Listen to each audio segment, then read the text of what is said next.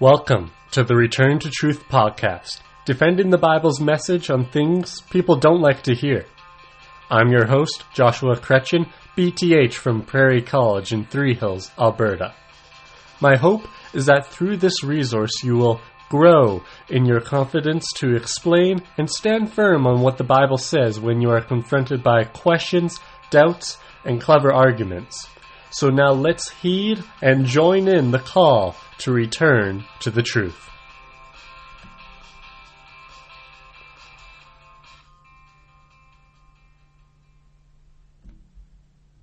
Hey there, and thanks for tuning in. This is now episode three of the Return to Truth podcast. And I just want to begin by thanking all of you who have taken the time to listen to the first two episodes and have engaged both in that way and also uh, in the world of social media. Just appreciate you taking the time to dive into these important issues with me.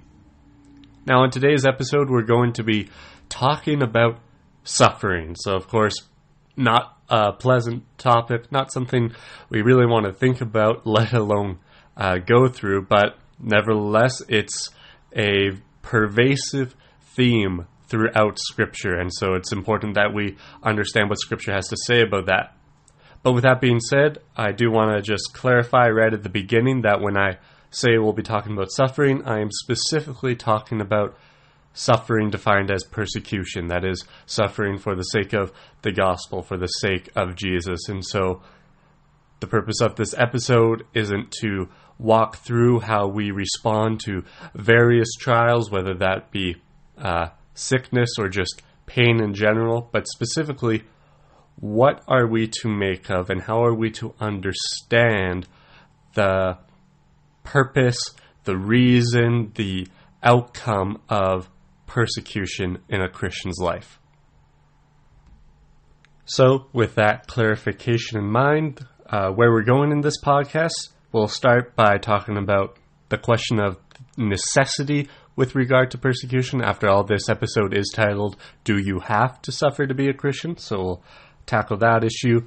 Then we'll go on from there to talk about what is the purpose of persecution. Okay, what is the outcome that is uh, being brought about through these things. Then from there, we'll talk about okay, then what causes persecution? Why does it come? And then after that, towards the end of the podcast episode, we'll deal with a few miscellaneous questions that also go along with this topic. So that's where we're going in this episode. But first, I do just want to give a little intro as to what inspired me to talk about this topic on this particular episode, and so I'm going to share a story that's been really uh, influential in shaping my thought around this issue and something that actually helped form the thesis for one of my papers this past semester at college. And so, on a December night in 2019, some friends and I drove to Calgary with the intent of handing out some hot chocolate and doing some street evangelism we divided ourselves into three groups. We prayed for safety, and then we began to walk around, look for uh, anyone we could find to share the gospel to. But hardly a minute had passed when suddenly I heard this voice behind me, and I turned to see a tall, aggressive figure approaching me. Now, it quickly became evident that he was high on some drug just from the way he was acting, and he seemed to actually have thought that I made accusations against him. So he must have been hearing things or something like that because I was just uh, at that point walking in silence. Uh, but so yeah, he approached me, like uh, pointing his finger at me, saying like, "What are you saying to me, man?" And when I didn't know how to respond, he then punched me in the face and broke my glasses in the process. So now blood was rushing down my face because of the way my glasses had imprinted on my cheek. And so my friends took me and quickly walked me back to the car. It took a while to clean up my face, but you know, the adrenaline kept me in relatively good spirits. But at the same time, I do remember thinking, at least now I have an excuse. And by that, I meant I had an excuse to decommission myself from participating for the rest of the night. you know, it wasn't my first time uh, trying to or attempting street evangelism, but at the same time, I was never fond of it. And I disliked it straight up because it made me uncomfortable. And I would say it made me even more uncomfortable than my injury. Now, on this episode, I'm not going to try to uh, debate the merits of street evangelism, whether that's a valid method or not. My the point I'm trying to make, though, is that I demonstrated an attitude of escapism. I was purposefully looking for a way to get out of a practice that made me uncomfortable. And then, once I faced that physical hostility, my resolve suddenly died. I had gone into that night very motivated, but then suddenly that uh, that motivation was killed when this event happened.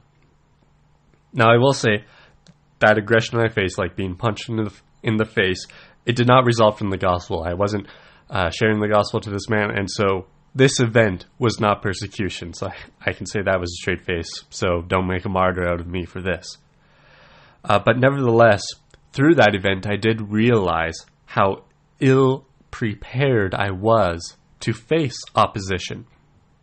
And so the argument that I want to start off this episode with is that unless we believers confront this idol of comfort that we have, our resolve, our Christian resolve, is going to die in the face of hostility and persecution. Now, admittedly, some people do just throw around the word idol without giving real thought as to whether that's an appropriate designation. So, uh, let me clarify what I mean when I say we have this idol of comfort. First, we should note that Jesus instructed his disciples to count the cost of following him. You can read about that in Luke 14, verses 25 to 33. And while it's no stretch to say that following Jesus can cost you everything from family to wealth and to even life.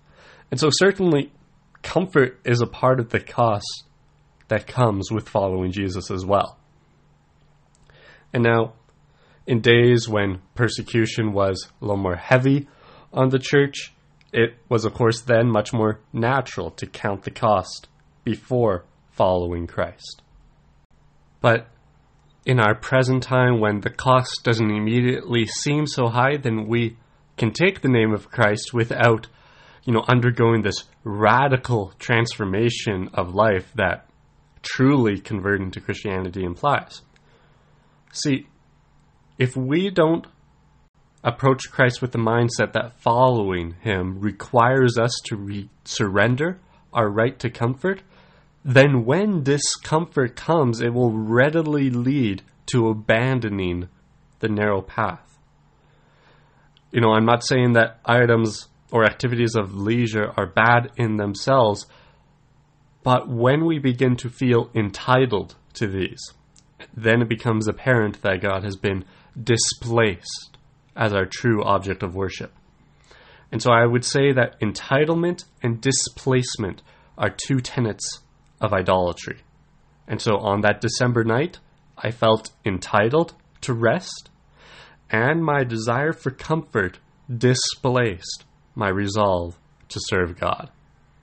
And so this is why the idol of comfort must be confronted we need to undo this disconnect that we have between discomfort and discipleship. Because the reality is that the two go hand in hand. But now you might say, okay, but do you does that really have to be the case? Do we have to uh, suffer and undergo this uh, discomfort of following Jesus in order to be a true disciple? Well, let's look at what Scripture has to say regarding this question. And so the first verse I want to tackle here is in First Thessalonians chapter 3, and it's verses 2 through 4. And so Paul is uh, writing to the Thessalonian church. He hasn't been able to see them for a while, and he's a little uh, worried that their uh, faith hasn't held firm, that their own resolve has uh, died out through uh, the time span of the experiences that have gone on since he's been able to be present with them. And so uh, this is what he now says to them in 1 Thessalonians 3 2 to 4. We sent Timothy, who is our brother and co worker in God's service in spreading the gospel of Christ, to strengthen and encourage you in your faith, so that no one would be unsettled by these trials. So again, he sent Timothy over to them out of this concern. It's like, okay, they've undergone all these trials I've heard of. Have they stood firm? And so he sent Timothy uh, to both, you know, check on them and to encourage them through that. Then he goes on to say, For you know quite well that we are destined for them. That is, we are destined for our the Thessalonians he's addressing here, we're destined for these trials. And then he says, In fact, when we were with you, we kept telling you that we would be persecuted. And so the way Paul is talking about persecution and suffering in this passage is in terms of destiny, that this is an inevitable thing that is going to happen. And notice, it's not just him, not just him as an apostle who is going to suffer persecution, but the church at Thessalonica, and by implication, the, all the churches that he ministers to. And so sometimes I feel like we have this tendency to think of the apostles as these legends, these extraordinary uh, and unusual heroes who uh, went through intense suffering and held firm to the faith as a way to inspire us, but not necessarily as a picture of what our lives are going to look like. But the picture painted by Scripture shows that the apostles were not considered these legends, these unusual heroes, but rather they were examples to follow. And that's why Paul talks about these trials and persecution as the destiny of the Christian.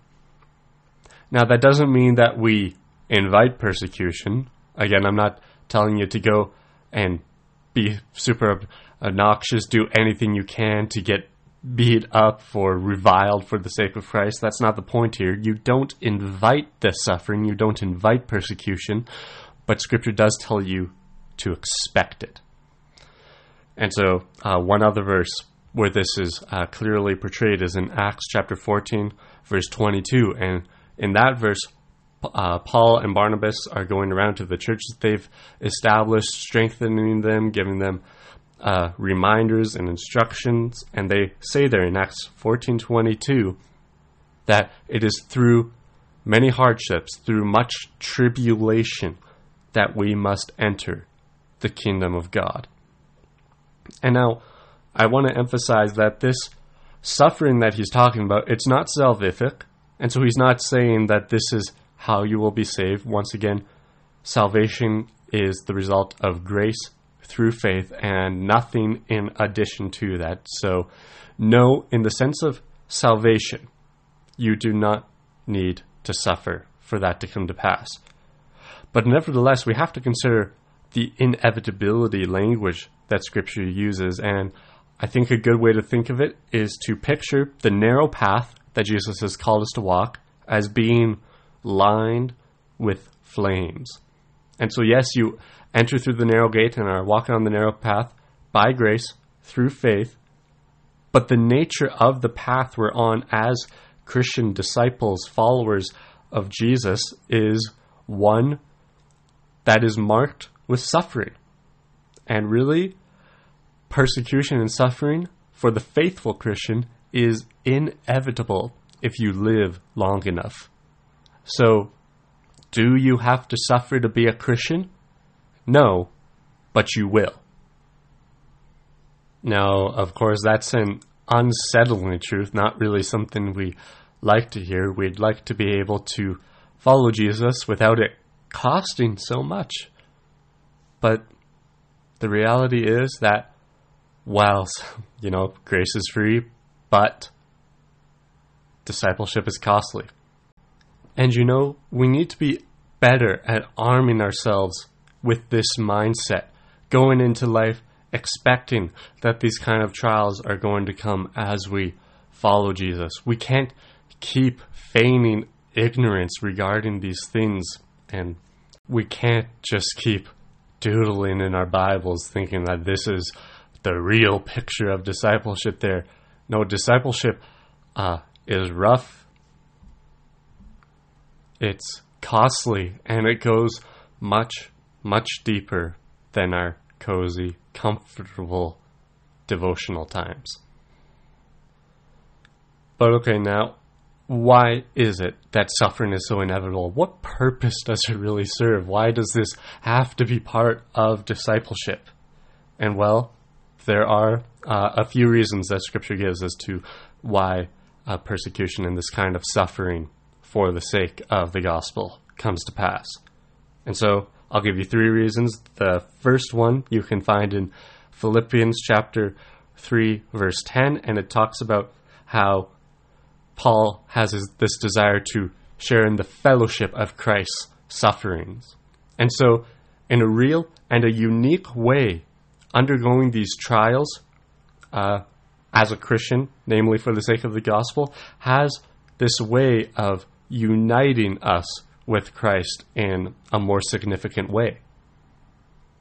Now, I do believe that idea can be taken too far and it can lead to that uh, almost eagerness uh, to be martyred because you just want to get close to G- Jesus. And you find one example of that in church history with the church father Ignatius, who uh, was being transported to Rome in order to be uh, fed to the wild beasts, so to be martyred. And he was writing letters uh, during the time of his transportation telling people, Don't interfere, I am going to do this. And one thing he actually said is, and I quote, Let me become the fodder of the beasts by which I can attain God. I am the wheat of God, and I am ground by the teeth of the beasts, so that I may be found the pure bread of Christ. End quote. And so, yeah, Ignatius can seem a little crazy to us when we hear a quote such as that. But while we might, you know, just automatically think, whoa, that's extreme, like st- veer away from that immediately, at the same time, he is onto somewhat of an idea that there is a special union that we have with Christ when we undergo sufferings. And why? Because Christ went through these same sufferings. He was rejected by men. He was spat upon. He was flogged. He was tortured and he was put to death for the sake of his uh, God given mission. And so, when we go through persecution, we are brought close to Christ as we share in those sufferings, and He shares in these sufferings with us as well. And so, number one purpose of persecution of this kind of suffering is union with Christ. The second purpose that I want to highlight is this idea of transformation. So, yes, of course, when we uh, come to Christ, we are coming as vile sinners in desperate need of mercy. And, you know, there's no other way to be saved apart from admitting that and saying, Jesus, have mercy on me, a sinner. Uh, but when we do come to Christ and we receive this righteous credit from uh, Jesus on the basis of faith, nevertheless, we are not then enabled to stay in our sinful condition and go on living wickedly as the rest of the world does. We are uh, then called and empowered to be transformed, to become more like Christ and to become more godly. And so, you know, we often quote Romans 8:28 as kind of a feel good verse, and that verse says that we know that in all things God works for the good of those who love him and are called according to his purpose.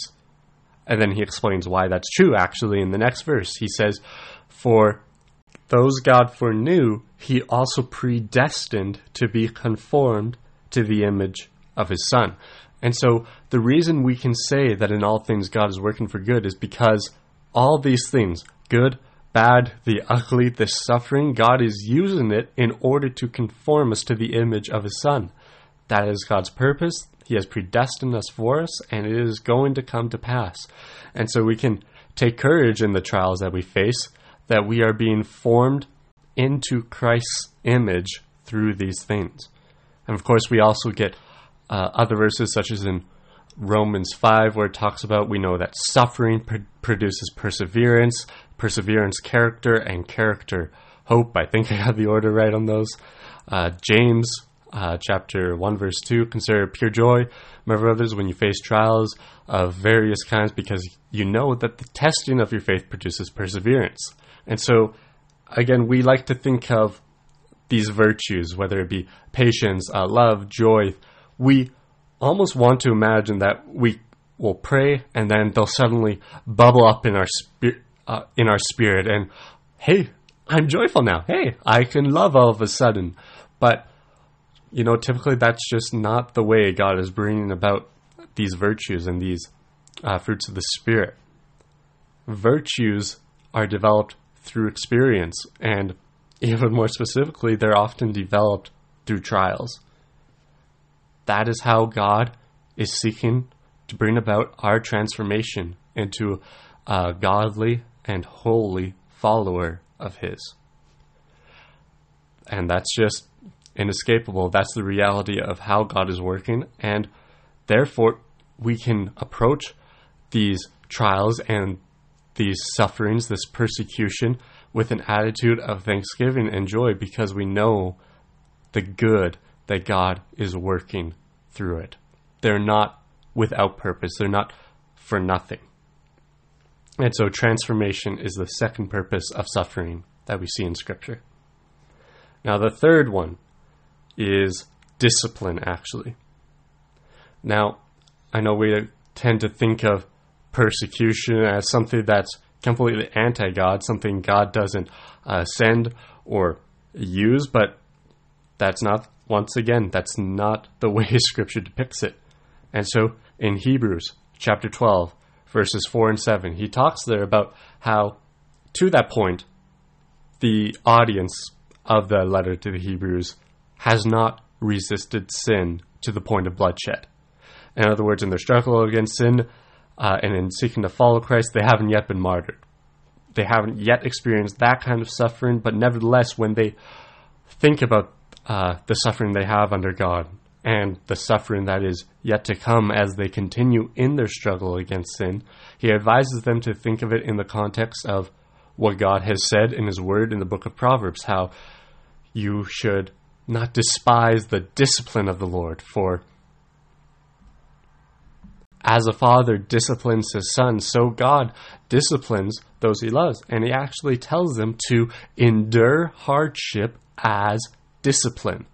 And so, as much as we want to separate and divide persecution from God, keep those ideas as far away as possible, and never imagine that God would send or use these things uh, for us. Nevertheless, according to Scripture and according to that text we just read and referenced in Hebrews, persecution is being used by God as a way to discipline his true children. And so, what he says also there is if you don't endure discipline, you're illegitimate. Every child of God is going to endure discipline. And so, what are you supposed to look for in your life then to determine if you are truly legitimate? It's persecution, it's suffering, it's this hardship, because that, according to the text, is how God disciplines his children, once again for the purpose of conforming them to the image of Christ, who also uh, suffered and went through intense hardship.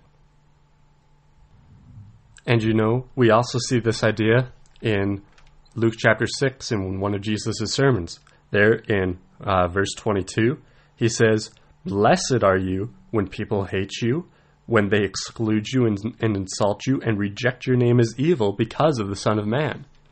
But then by contrast, in verse 26, he says, Woe to you when everyone speaks well of you, for that is how their ancestors treated the false prophets. And so, once again, it's not that suffering is going to earn your salvation, but whether or not you suffer for the sake of the gospel is a good test of whether you are true or false. And now, this idea of discerning between true and false is going to become more clear as we look at the cause of persecution. How is it that whether you're persecuted or not can be a test of whether you're a true follower and a faithful follower? We'll see that when we look at what actually brings persecution to come to pass. So, once again, I think there are three things we can say regarding what the cause of persecution is. First of all, in an ultimate sense, we can of course point to demonic hatred as the the root of the persecution that we experience on earth. Of course, in Ephesians chapter 6, verse 12, we're told that we do not fight against flesh and blood, but against principalities and, and powers and the rulers of this present age. And then again in Revelation chapter 12, we see that the authority and the power behind the earthly kingdoms who are persecuting and conquering God's people is Satan, the dragon. He is the motivating and empowering force behind the persecution that we do experience on earth. So, in an ultimate sense, yes, demonic hatred is why uh, Christians get persecuted.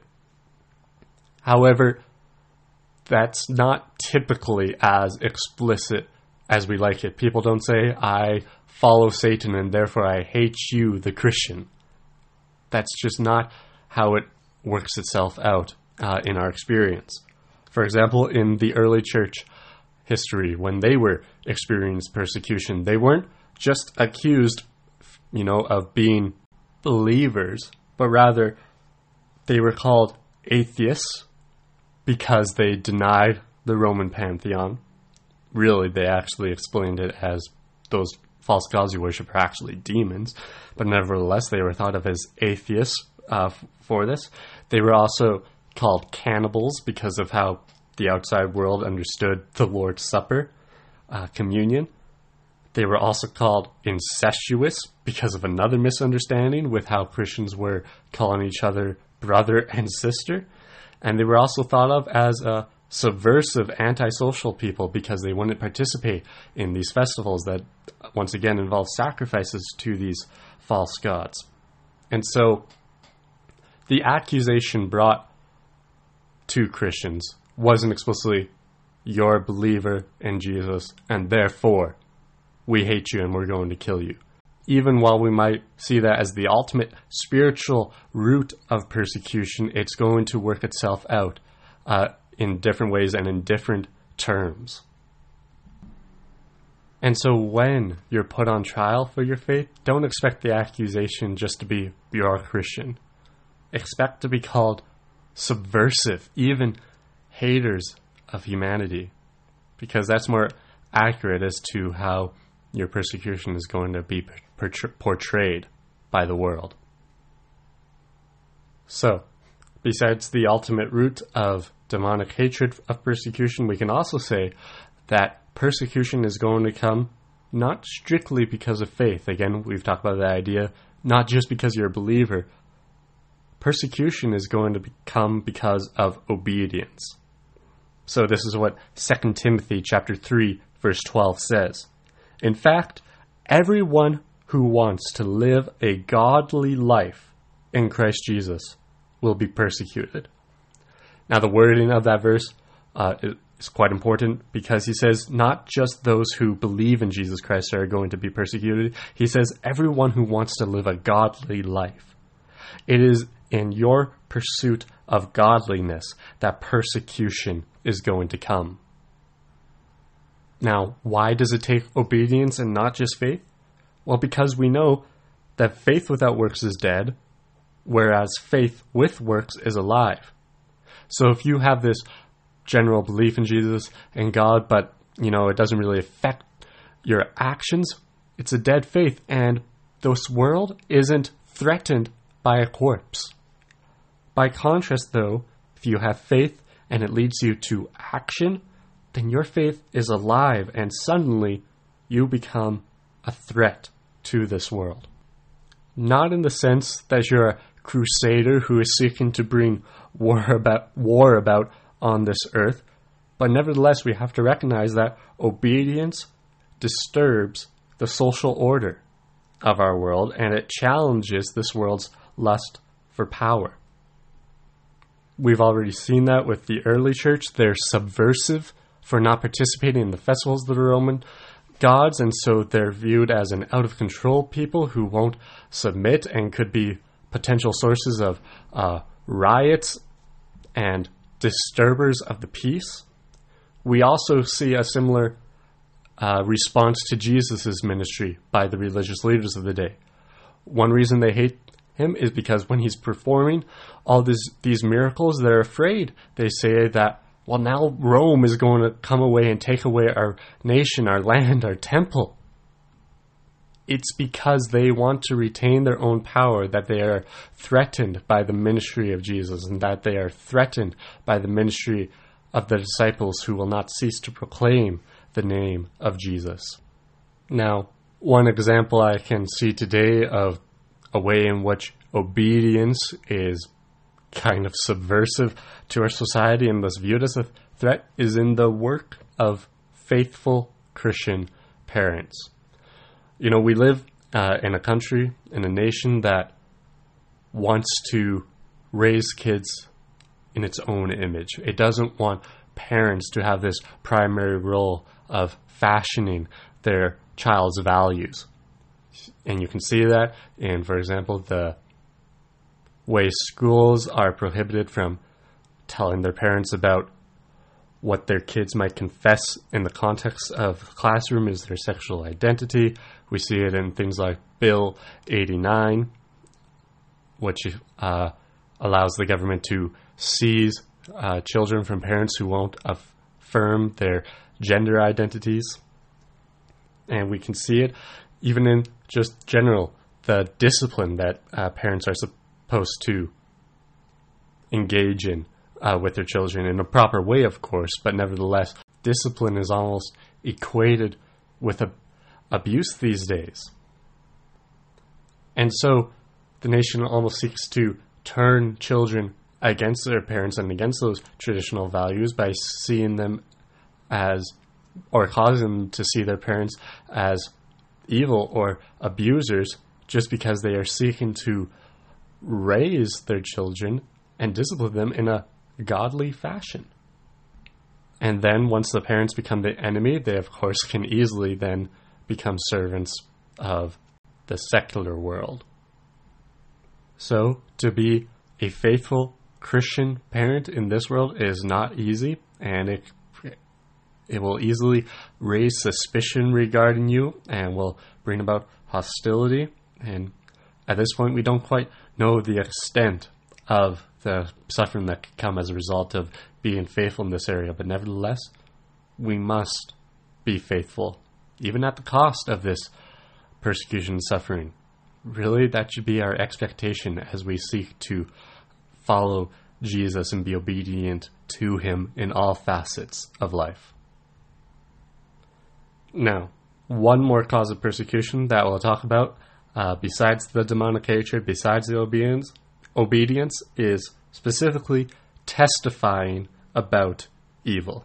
This is another thing that is going to cause persecution, but it doesn't mean you shouldn't do it. See, we often uh, quote the verse uh, where Jesus says, you know, if the world hate, hated me, it's going to hate you too. And so we recognize that being identified with Christ is going to bring about the hatred of the world. But we have to ask, why did the world hate Christ? And well, Jesus hasn't left us without an answer. He said in John chapter 7, verse 7, though speaking to his uh, brothers at the time who didn't believe in him at this point, but he said, The world cannot hate you, but it hates me because I testify that its works are evil. So, yes, if the world hated Christ, it's going to hate you too. But it hated Christ because he testified that his works were evil. So, you know, by implication, it's going to hate you because you testify that his works are evil. So, once again, it's not just the mere identification with Christ that brings about this persecution, but it's when you imitate your master by testifying that the world's works are evil just as he did, that's what brings about the hatred. That's why the world hated Jesus, and by implication, that's why the world is going to hate you, you know, if you're faithful, that is. So there was actually one time in uh, my high school years when I had this uh, one friend, or at least classmate, who was bisexual, and he asked me what my opinion uh, regarding that was. And so at first I gave him the answer, you know, that the attractions uh, weren't sinful, and I might actually, I would actually uh, change that response today, in my view, and I'll do a future episode also on this whole dynamic of action, temptation, desire, talk about some misunderstandings with that. But nevertheless, at this point, when I gave that answer, he said, good answer. And that immediately, you know, kind of made me question my response because if the world is approving what I'm saying about uh, sin, then there's a problem. Because again, going back to that verse from Luke, if people are speaking well of you, that's how they treated the false prophets. And so I didn't want to leave it at that, and I uh, went on to clarify my belief that certainly uh, acting on these uh, desires, these same sex attractions, was sinful. And so after uh, that day, you know, Sean and I, we didn't uh, talk so much. And I learned later, because he was in my chemistry class at one point, uh, that he had actually asked the teacher to not be seated next to me because he claimed that I had told him that he was going to burn in hell, even though I had not uh, brought up hell in any of our conversations at that point. I had just told him uh, that I believed that these actions were sinful. And so he's avoiding me and raising these false accusations against me because I testified that his works were evil. Now, eventually from there, we did kind of reconcile in enough to, you know, uh, get back into discussions and good discussions, discussing the Bible and some questions he had about that. And it's not that I ever apologized for saying that his uh, works were sinful, but for one reason or another, I was given more opportunity to speak to him about these things. But again, even there, it wasn't the fact that I was a Christian that upset him or that uh, made him seek to avoid me or raise those false accusations against me. It was the fact that I had told him that these actions were sinful, that what he was doing was a sin. Then again, you uh, read the Bible, we know that John the Baptist was thrown into prison. But why? It's because he told Herod that it was unlawful for him to have his brother's wife. It was when he brought up the king's sin that he was then thrown in prison. None of his other ministry in the wilderness was uh, condemned or the re- or the cause of him being persecuted and in prison. It was when he confronted the sin of this wicked ruler that he was then put in jail. Now, sometimes I think we have this misconception that we can be faithful in preaching the gospel without doing this, without bringing up sin.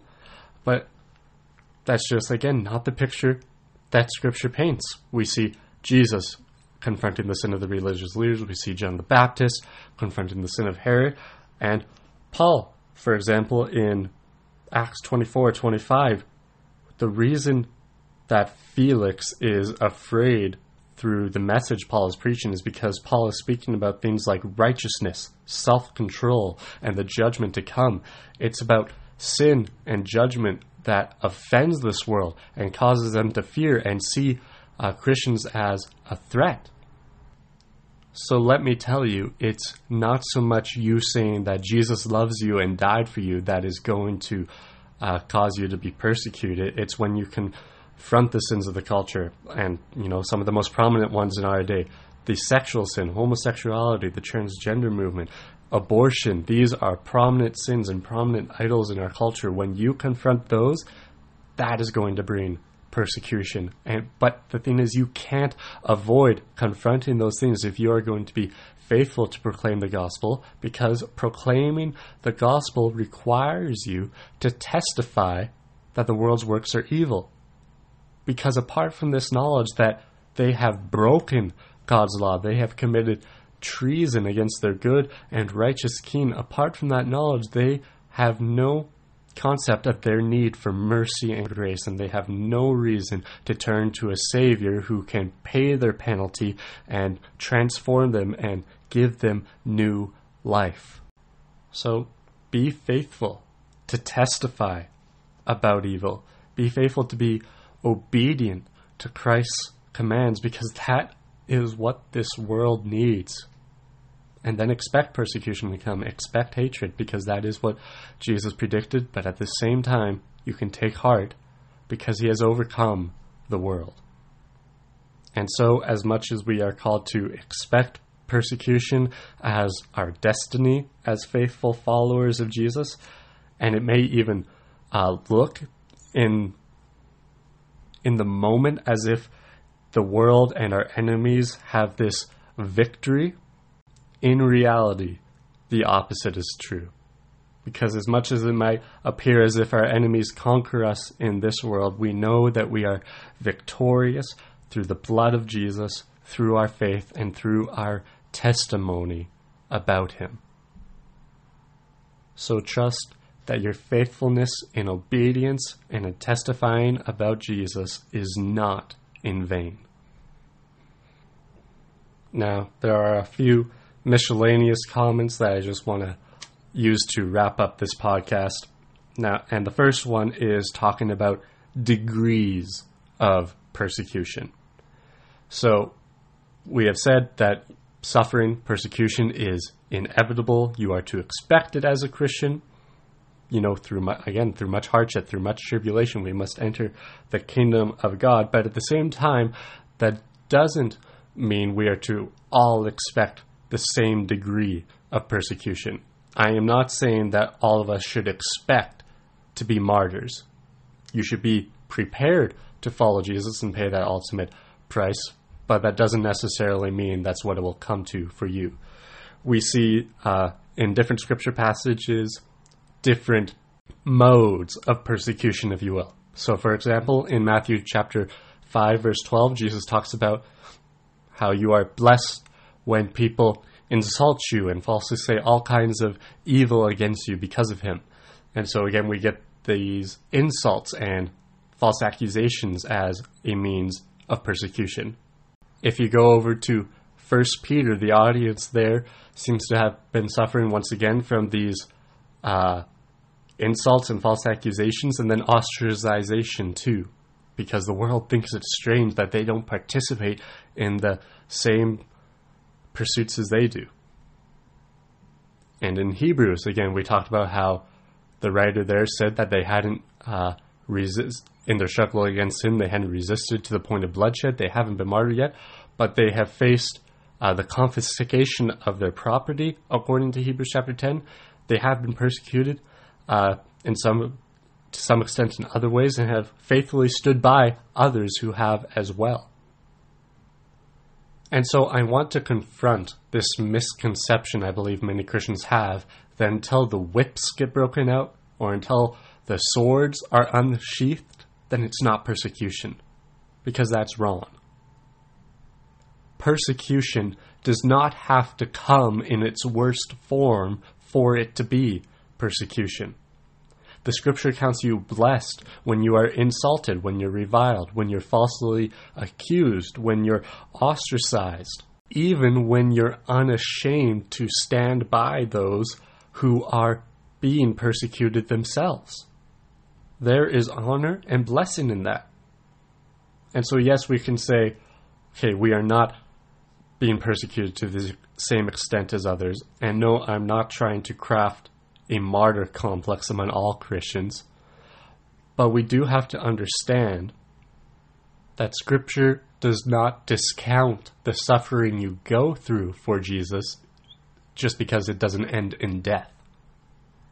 So let's give honor where honor is due. Honor the martyrs who do pay the ultimate price.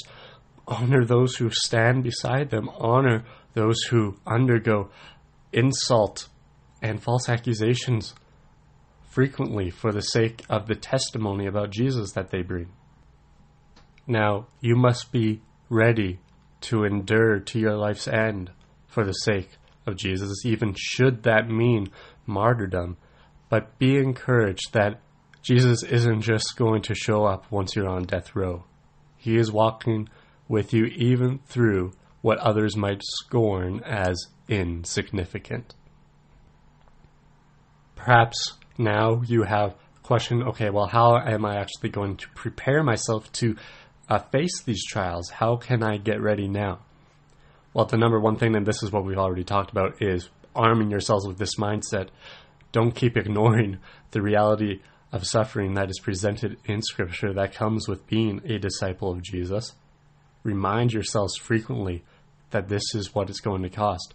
And practice obedience and testifying about evil. Be faithful in these things, and then trust also that God is going to give you the strength when the trials come. But besides that, throughout church history, a primary means of preparing for persecution in times of relative quiet is spiritual disciplines, things like fasting, charity, and uh, solitude, spending time alone with God. These are all things that you can and really should practice as you prepare to face persecution because they do a number of things. Number one, they reveal how attached you really are to this world. If you can't uh, give these things up of your own accord in times of peace, then this world has more of a hold on you than you would like to admit. And if you love this world more than Jesus, you are going to falter when persecution comes. And so these spiritual disciplines have a way of exposing that, and that can lead to good and necessary self reflection. But these things also teach us to live as pilgrims in this world, because they teach us that this world is not our home, that we do not find our ultimate rest or comfort here. While we are on earth, our work is to be the salt and light of the earth we are called to be soldiers of Christ, and so we are not to get entangled in the affairs of this world. So live your time here on earth as strangers, as if this world is not your home, because until God comes and creates the new earth, it is not. And these spiritual disciplines, such as fasting, charity, and solitude, help foster this mindset and thus prepare you to endure as you patiently wait for what is your true home. Now, for a last note, I just want to talk about how, as much as we've talked about suffering, pain is not the only tactic that may be used against you in persecution to cause you to forsake and deny Christ. There's this one story about a woman named uh, Felicity or Felicitas and her seven sons. And I just want to read some of it to you to give you a picture of how this world and ultimately Satan are going to use these different tools to cause you to deny your faith. And so I'm reading in the account at a point where Felicitas and her sons have been arrested. And they've been arrested because through preaching the gospel, they've pulled multiple multiple people away from the worship of the gods of Rome. And this is being presented before the Emperor Antonius at the time as an a, a very an affront to his very rule and his eminence. And so the pref- prefect questions them. He offers them both threats and promises in order to dissuade them from the faith, but they stand firm. And so this is what he does next. And I'm reading out of this book called uh, Jesus Freaks, Volume 2. And it's just an account of many stories of those who underwent persecu- persecution in various forms and often martyrdom. And so this is what it says beginning on page 158. From here, he, that is, the prefect, uh, took a different tack. Very well then, Felicitas, if you are satisfied to die, then die alone but have a mother's pity and compassion on your sons, and instruct them at least to save their own lives by sacrificing to the gods. Felicitas bristled at this. Your compassion is pure wickedness, and your advice is nothing but cruelty. For if my sons sacrifice to the gods, they will not save their lives, but surrender them to the hellish fiends who are your gods. They would become their slaves and be chained in darkness for everlasting fire. Then she turned to her sons Remain steadfast in your faith and in your confession. Jesus and his saints are waiting for you in heaven. Therefore, fight bravely for your souls and show that you are faithful in the love of Christ, the love with which he loves you and you him. Woman, the prefect interrupted, how dare you defiantly encourage your sons to defy the commands of the emperor under my very nose? Isn't it better that you instruct them to obedience rather than rebelliousness? But Felicitas knew what she was saying and what kind of death would probably result from her boldness. Yet she still persisted. Rather than condemning the prefect, though, she turned to him tenderly and bravely to try to bring him to the truth. Prefect, if you only knew our Lord and Savior Jesus Christ and the power of his divinity and majesty, you would know better than to try to draw us away from him, and you would stop this persecution. You would know that we cannot curse him or turn away from him. For anyone who curses Christ and his faithful ones curses God himself, who by faith lives in our hearts. At this, the guard that stood by her turned to her and struck her hard with his fist across her mouth, hoping to silence her. But even at this, she continued to warn her sons against denying their faith, and to fear neither torture nor painful death, as these were nothing compared to an eternity with Jesus in heaven. Publius, that is the prefect, had Felicitas and her sons taken away, then brought each of the young men back one by one to question them privately. Yet whatever he promised or threatened, none of them would turn from Jesus. Frustrated at his failure, he sent a note to the emperor that they all remained obstinate in their confession of Jesus.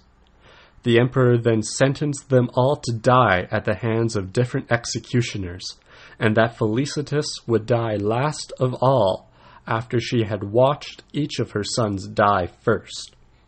Over the next four months, these sentences were carried out.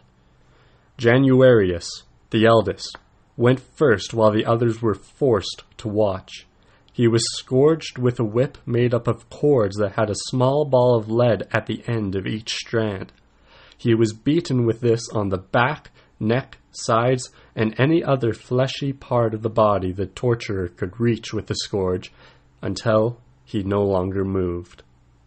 Felix and Philippus, the next two oldest, followed. They were beaten to death with rods. Sylvanus was tossed down from a great height. The youngest three, Alexander, Vitalis, and Martialis, were each brought out before their mothers separately and beheaded. Last of all, with tears glistening in her eyes at both the pain of watching her sons die and the anticipation of soon being with them again before Christ, Felicitas was beheaded with a sword.